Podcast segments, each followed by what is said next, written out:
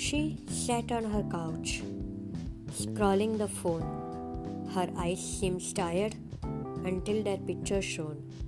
Her heart skipped a beat, throat went dry. Was it really him? She wanted to cry. She's not supposed to weep, nor supposed to hate, but her emotions were deaf and her heart just beat.